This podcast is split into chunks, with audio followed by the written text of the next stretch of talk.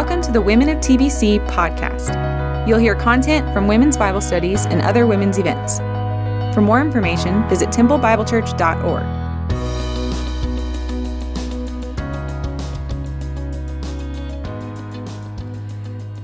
Good morning, everyone. Welcome. I invite everybody to come on in and sit down. I'm so thankful for those of you who, who braved the weather and came together. It's so good to be together, and it's really good for our speaker today to be able to look out into, into your eyes as she shares what God has put on her heart. So we're going to jump right into our uh, to our lecture today. I want to introduce to you Courtney Tate. Uh, her husband is Dave Tate, one of our pastors here, high school pa- pastor, and on our teaching team. And Courtney um, is just a wonderful friend, a brilliant thinker and teacher. And so I'm just so excited for you to get to hear her today. So let's let's pray for Courtney, and then we're going to worship at the end of our time together today. So let's pray. God, we just glorify your name. We thank you so much for the beauty that we see around us today, for just your goodness and your kindness and protecting us and, and just seeing us through this storm. God, we give you all glory and honor and praise. Would you speak to us this morning? Would you use Courtney to share what you've put on her heart with us? God, would you give us eyes to see and ears to hear and a heart to understand what you have for us in this amazing chapter in your word? Um, just help us, and we give you all thanks and glory in Jesus' name. Amen. I can't believe there are this many people here. I literally thought I was going to talk to five people, and I was like, it's better than filming to an empty room. So glad you guys are here. If I were picking a team, y'all would be the team I pick. Y'all are like varsity, right? Just kidding. We're talking about the gospel today. That's totally anti-gospel. So, um, so it's good to be here this morning. Um, in two thousand six...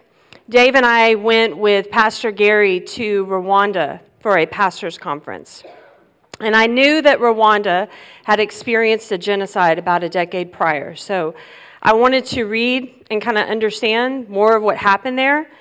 Um, so in nineteen ninety-four, a plane carrying the Rwandan president was shot down. The president was a Hutu, one of the two ethnic tribes in Rwanda. The other tribe was Tutsi. And after the president's assassination, violence erupted, and Hutus began to systematically kill Tutsis.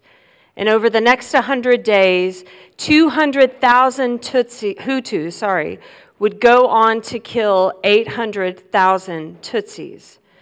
So normal people were handed machetes in order to murder their neighbors, their friends, and even relatives.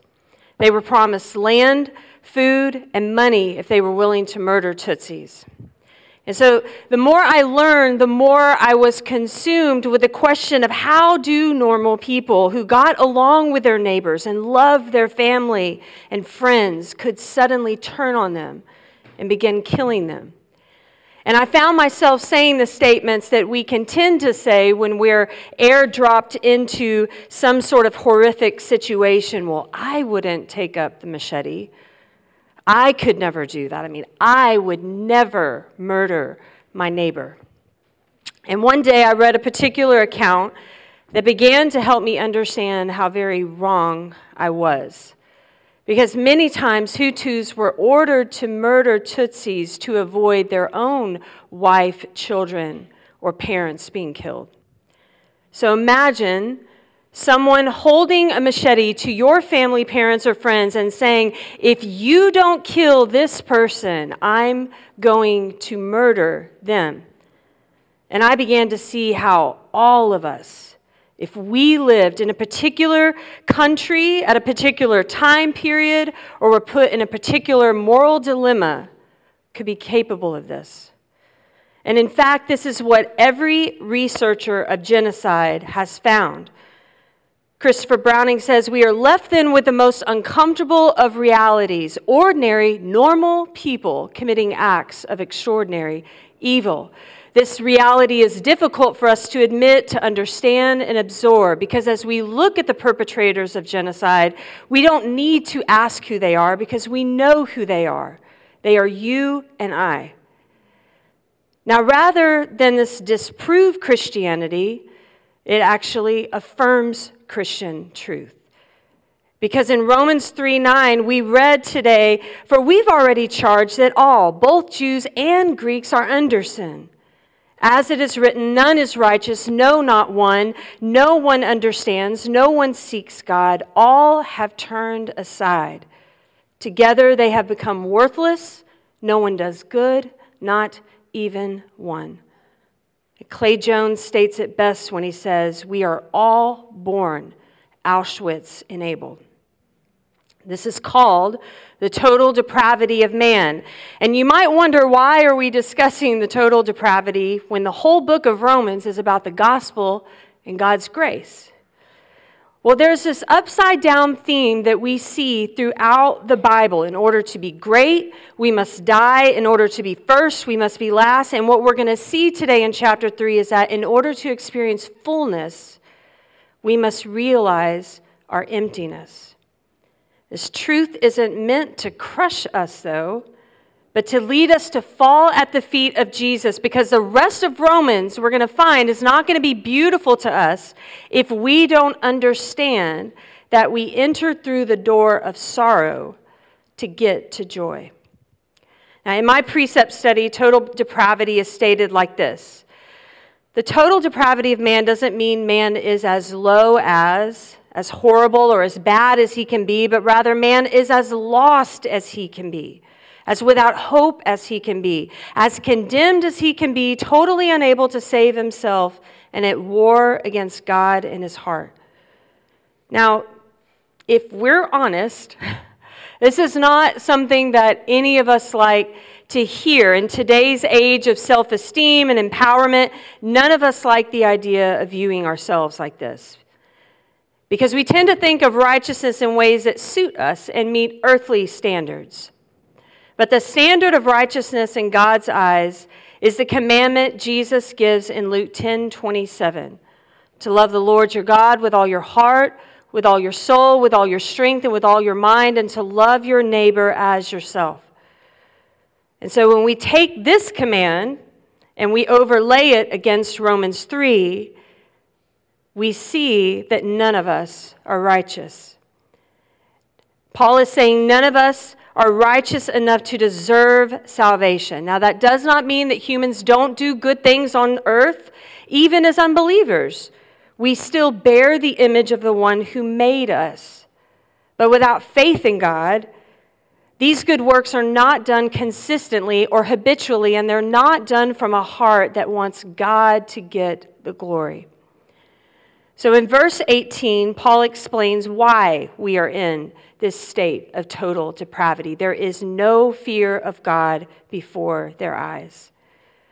So the law can't fix this problem of not fearing God, because it was never meant to deliver us. Instead, the law's like an M R I that shows us the cancer destroying us. That's why in verse twenty it tells us, for by works of the law no human being will be justified in his sight, since through the law comes knowledge of sin. Now, the Greek word for knowledge here is epignosis. This means to have an intimate understanding of something. We're not to have a superficial understanding that we're sinful, but a deep one. And many of us carry faulty ideas of sin to begin with. And one is that we think of sin in terms of actions only. And usually it's particular actions we're thinking about, right? We tend to assess our sinfulness by comparing ourselves to others. And because we haven't done those particular actions, we don't really see ourselves as sinners. Martyn Lloyd-Jones says, you can be innocent of all gross sins and yet be guilty of this terrible thing, of being satisfied with your life, of having pride in your achievements, and of looking down on others and feeling that you are better than them. There's nothing worse, because you are saying that somehow you are nearer to God than they are, and yet you are not. And our own statements indict us on this. Are you someone that says, I have a boring testimony? Or, I've always followed God? Or, I was raised in a Christian family? This was what the Pharisees did. They saw faith as something that you kind of enter into by heritage rather than because you're broken and in need. And this is one of the very problems Paul's trying to correct in the church at Rome. In chapter one, he addressed the sin of the Gentile.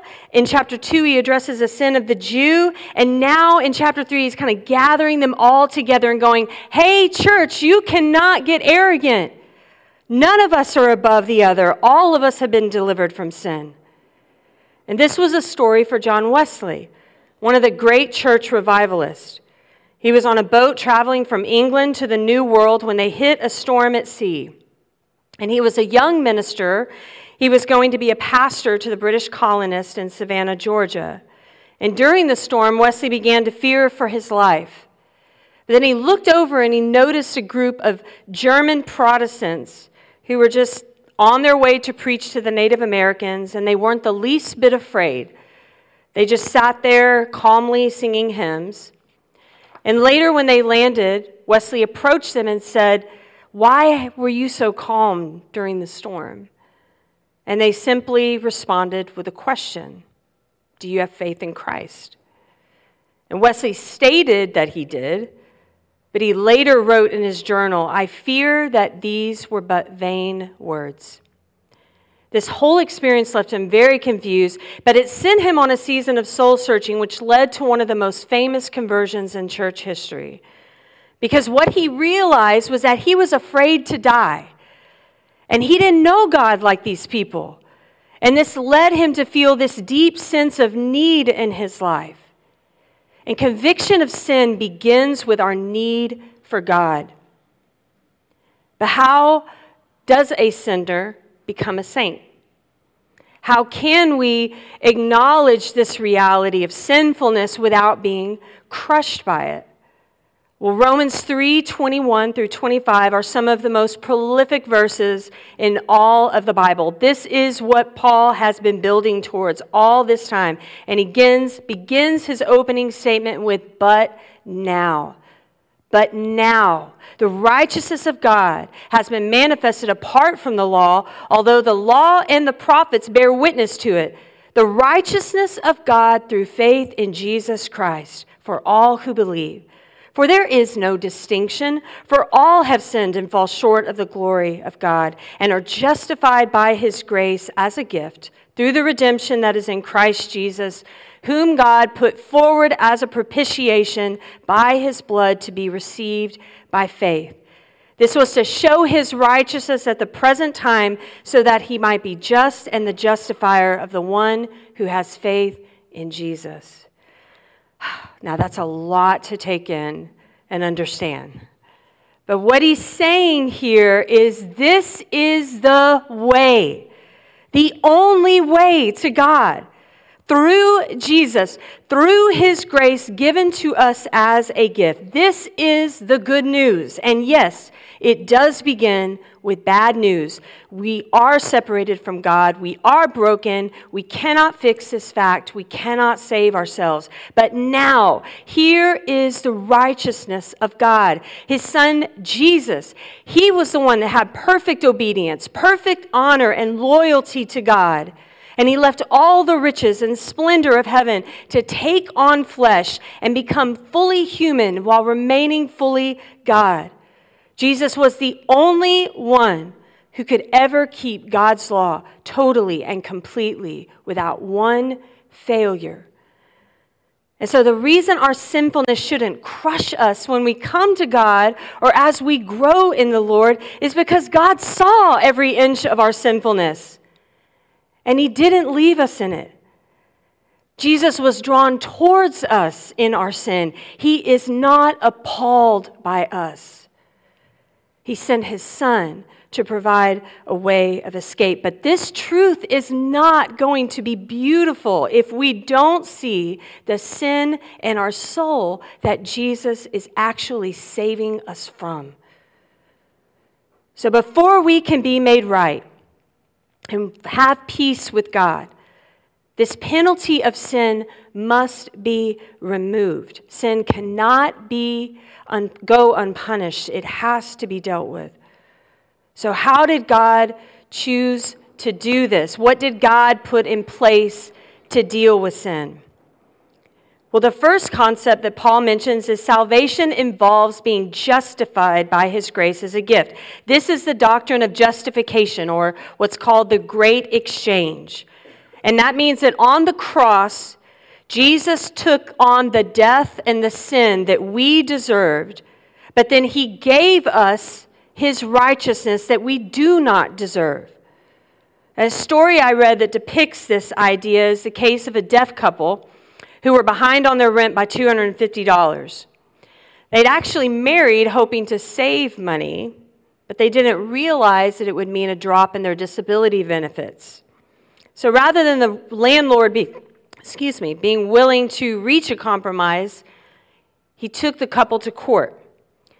And after the judge listened to each side present the arguments, he suddenly got up and left the courtroom, only to return and hand the landlord's attorney two hundred dollar bills and one fifty dollar bill. "Consider it paid," he told the lawyer. The funds were credited from the just to the unjust, the debt was paid in full, and the case was dismissed.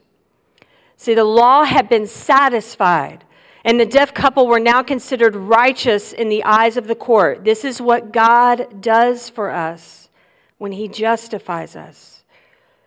And the second thing Paul mentions in verse twenty-five is that God himself put his son forward as a propitiation. Now, this word means averting the wrath of God by the offering of a gift. So God made his own son responsible for our sins. They were placed on Jesus instead. And when Jesus said on the cross, "It is finished," it meant that God's anger at sin has now been satisfied for those who place faith in Jesus. And so something that I learned from this chapter I didn't know about was that the word propitiation is used twenty times in the Greek Old Testament to refer to the mercy seat, which was the golden cover on the Ark of the Covenant. So this was a place where the glory and presence of God would be manifested on the Day of Atonement. And two goats would be brought to the high priest. And one would be sacrificed, and its blood would be sprinkled seven times on the mercy seat to signify the completeness of the blood to satisfy God's anger against Israel's sin. And then the priest would take the second goat and he would lay hands on it. And this was to signify the sins of Israel being transferred to this goat. This is where we get the word scapegoat from. So instead of this goat dying, though, it would be taken out into the wilderness and released and set free. So when Paul says in verse twenty-five that God put Jesus forward to be a mercy seat or propitiation, he is saying that the glory and presence of God was displayed that day on the cross when his son's blood was running down it. And though all of us as believers are guilty, we are like the goat, burdened with sin, yet set free. So when we begin to understand all that Paul is trying to convey in these four verses, his next statement in verse twenty-seven is pretty understandable. What becomes of our boasting? How can we claim or try to claim any part in all that Jesus has achieved for us? I mean, can we actually look at this plan of salvation and insert our role anywhere in it, or do we simply rejoice over what Jesus accomplished in our place? Romans three lays it out very clearly that when we understand the depths of our sin, we begin to understand the depths of his grace. So in nineteen ninety-five, Newsweek published an essay called "Whatever Happened to Sin," written by Kenneth Woodward. And in it, he discusses how the age-old account of Adam and Eve is all but gone out of style in our culture. Who identifies with Adam and Eve these days? Although many people occasionally experience shame, loss of face, guilt requires much more. a recognition of change, of sin and the need to change one's life. ninety percent of Americans say they believe in God, yet the urgent sense of personal sin has all but disappeared in the current upbeat style in American religion. So often we run from this. We try to hide our sin. We don't speak openly about our struggle with it. We only talk about it in kind of general, vague ways. We don't give details because we believe it will make us feel worthless, defective, and condemned. But the big picture message here in Romans three is that when we get specific and honest with the Lord about our sin throughout our life, we deepen in our joy that Jesus loves and saves sinners. And when the Bible speaks of us experiencing joy in our salvation, it's through this way of mourning our sin. But this way is so contrary to how we naturally think. And as I was preparing my talk, I was so structured by how Romans is structured, with the first three chapters kind of being the bad news first, before launching into the heart of the gospel message. I saw this pattern at work in my life when God first saved me back in college, but this continues to play out as the Lord purifies my faith. And I saw this to be true when I went to Israel this past summer. So I hate to admit this, but when Dave and I first found out that our, when it was our turn to, to go to Israel as co-leaders, we actually were kind of struggling. And it wasn't because we didn't want to go to Israel, because we did. And it wasn't that we weren't thankful for the trip of a lifetime, but we had both kind of mutually decided on our own that we never wanted to be away from our kids internationally. We haven't been away from them for more than a week domestically, and we were going to be across the world for twelve days. For some of you at your point in motherhood, that sounds really nice. I understand. I understand. It changes. So we get there, and it's a whirlwind of a trip. I mean, we're getting up at like five thirty, six every morning. Um, we're going all day into the late evening. Your brain's about to explode with all the information that you're taking in. So I was kind of able to set missing my kids aside. But about two to three days before we left, I really started missing them, and I just wanted to be home. And then I find out I have COVID the morning that we're set to leave at midnight. And two other women in our group tested positive that morning. Ten people in our group actually ended up getting it. So I really wrestled to share this story because I, I am fully aware that if I was out there and I heard this, I would be like, what's the big deal? You got another seven days of vacation in Jerusalem. Like, that sounds pretty nice to me. But at first, just wait, the travel agency lady presented my quarantine to me as having to stay behind by myself because if Dave stayed with me, then he risked getting COVID and his quarantine would not start until the day that he tested positive. So they were trying to get me a quarantine stay at some retreat center in the Judean countryside, which I know sounds nice, until they let you know that you won't be able to leave your hotel room and you'll only have two meals brought to your door. And I'm like, um, what about the third meal? I'm kind of a girl that eats three meals a day. Like, that's kind of how I tend to roll. So the Jewish holiday of Pentecost was about to start that day at four. It would continue for the next three days, which meant that everything, and I mean everything in the Jewish sections, would be closed.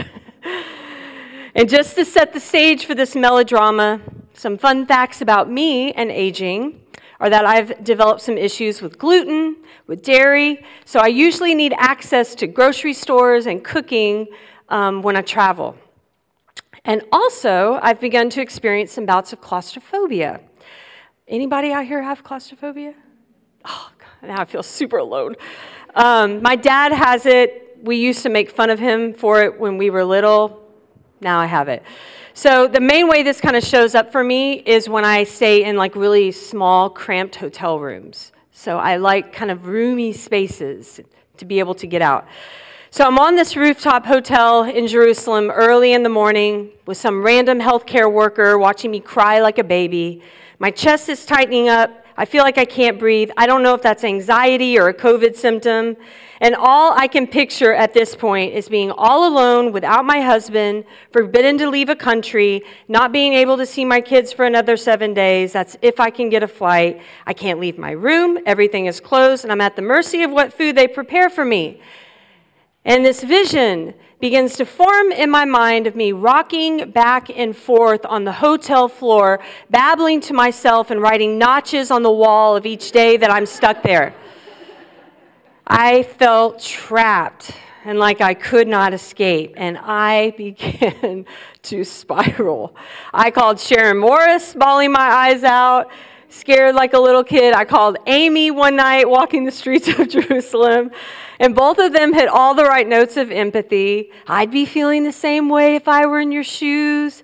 But then Amy did say to me at one point, "This will be good for you."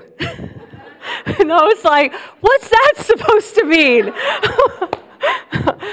And so I was caught in this crossfire where I saw how I was reacting, which was, I have got to fix this. I need to get control. It's up to me alone to preserve myself. And then the other part of me realizing, wow, you really have no faith that God is going to take care of you.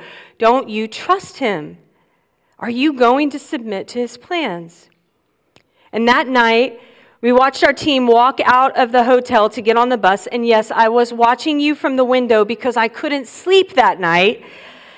And it's the weirdest feeling when you watch the people that you've been with for twelve days just leave the country without you. And I began to finally pray and confess my little faith and ask God to forgive me and say, I trust you to take care of me, whatever your will is for me. And so Dave decided to ignore what the travel agency was telling us, and he stayed with me, knowing that it would mean him most likely staying back by himself longer. And he got COVID the next day. And we were able, miraculously, to find an Airbnb that was actually cheaper than what our travel agency was going to get us. It was close to everything we needed and allowed us to check in on Shabbat, which is unbelievable. When a jeweler that had sold our group several pieces of jewelry was delivering them to the hotel and found out we had COVID, he just said, I'll send my driver to take you to your rental and take you to get groceries. And then he ended up buying all our groceries. And there were many other times and hurdles where I had to stop myself and say, God, I trust you with this. It may not go the way I want, but I know you are good and that you will provide. So good news was, I did get back. And here's a picture of when I first saw my daughter. My friend Katie took this without me knowing, and then another sweet friend saw the picture and printed it out for me, so it's very sweet. So many people in this church picked up my kids, watched them at Impact Camp, stayed with them at our house, got cat food for me, got uh, fed our gecko. Um, I, I had to put that in there. Someone really did do that. um, I've never been put in a situation where I had been, I had to be so dependent on help. And honestly, I, I hated it. Because it felt like every internal sin of pride and self-reliance was being laid bare and stomped on. And when you get back, everyone you see who knows you is just like, well, I bet you're glad to be back and get back to normal. And I was still rattled. And because God wasn't done revealing sin in me. It's like this situation became a launching pad for the Lord to reveal deeper areas of bitterness and resentment that I also didn't believe he could change. You know, I'd half-heartedly confessed them and gone through the appropriate motions, but I was still holding on to this anger in my heart towards certain people who seemed like they would never change. And the Holy Spirit made my sins so evident. And then this unspeakable taste of his grace and joyful worship welled up in me. This is coming from a God that loves me and is fighting for me to be holy before him. And there's been this renewed joy that has returned and intimacy with the Lord in my prayers. Why did I resist this when God was after my joy? So this is why we must be willing to see our sinfulness, because it is our joy that God is after. And so I, I wanted to end today with a song. Um, my sweet friend, Krista Eshbaugh, went with us to Israel, and at the end of the day, she would put together songs that had to do with what we learned. And I just love this idea, so I'm stealing it. So I'd like for y'all to feel free to sit down if you want, close your eyes, listen, or to sing along. Thank you so much.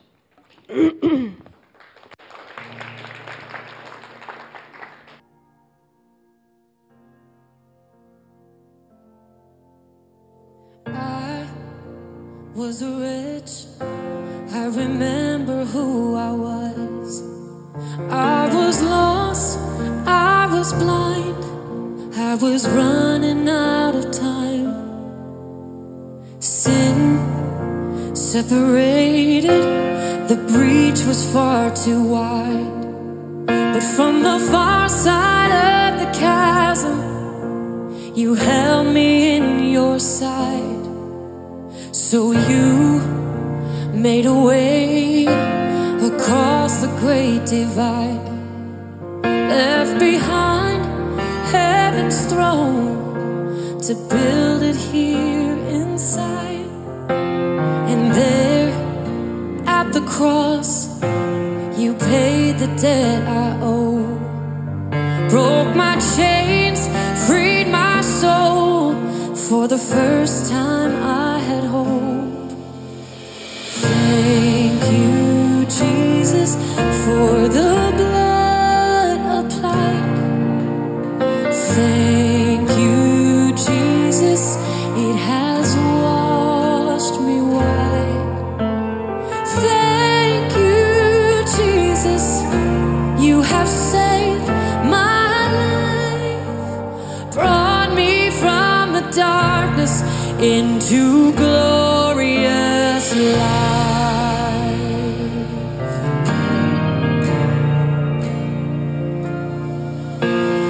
You took my place, laid inside my tomb of sin.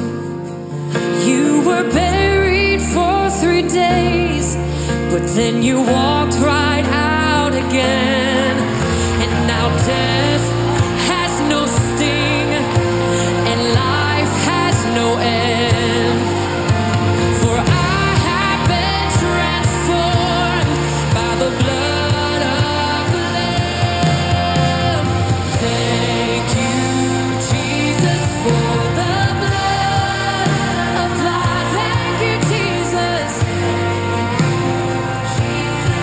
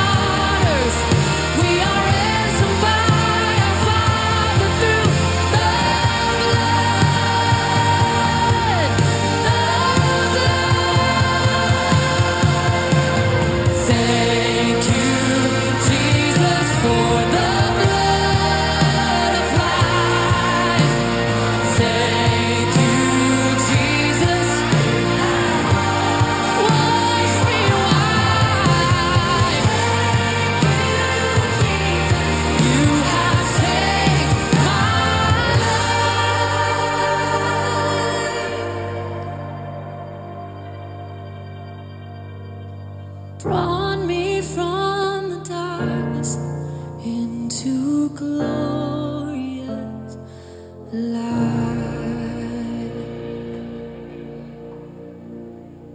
Glory to his name. Glory to his name. There to my heart was the blood applied. Glory to his name. Let's pray together. God, we thank you so much for the blood applied. We thank you that it's washed us white. And we do praise you, we worship you, celebrate you together as your people. Thank you. Would you receive glory and honor and praise as we leave this place, as, as we walk into the next conversation or the next place that you have for us, God. Would you use us for your glory? In Jesus' name we pray. Amen. All right. Thank you, Courtney. That was a wonderful lesson. And thank you guys for your for your attendance here. And we will see you next week. We will keep at it. We'll be in Romans four this week. So have a good week.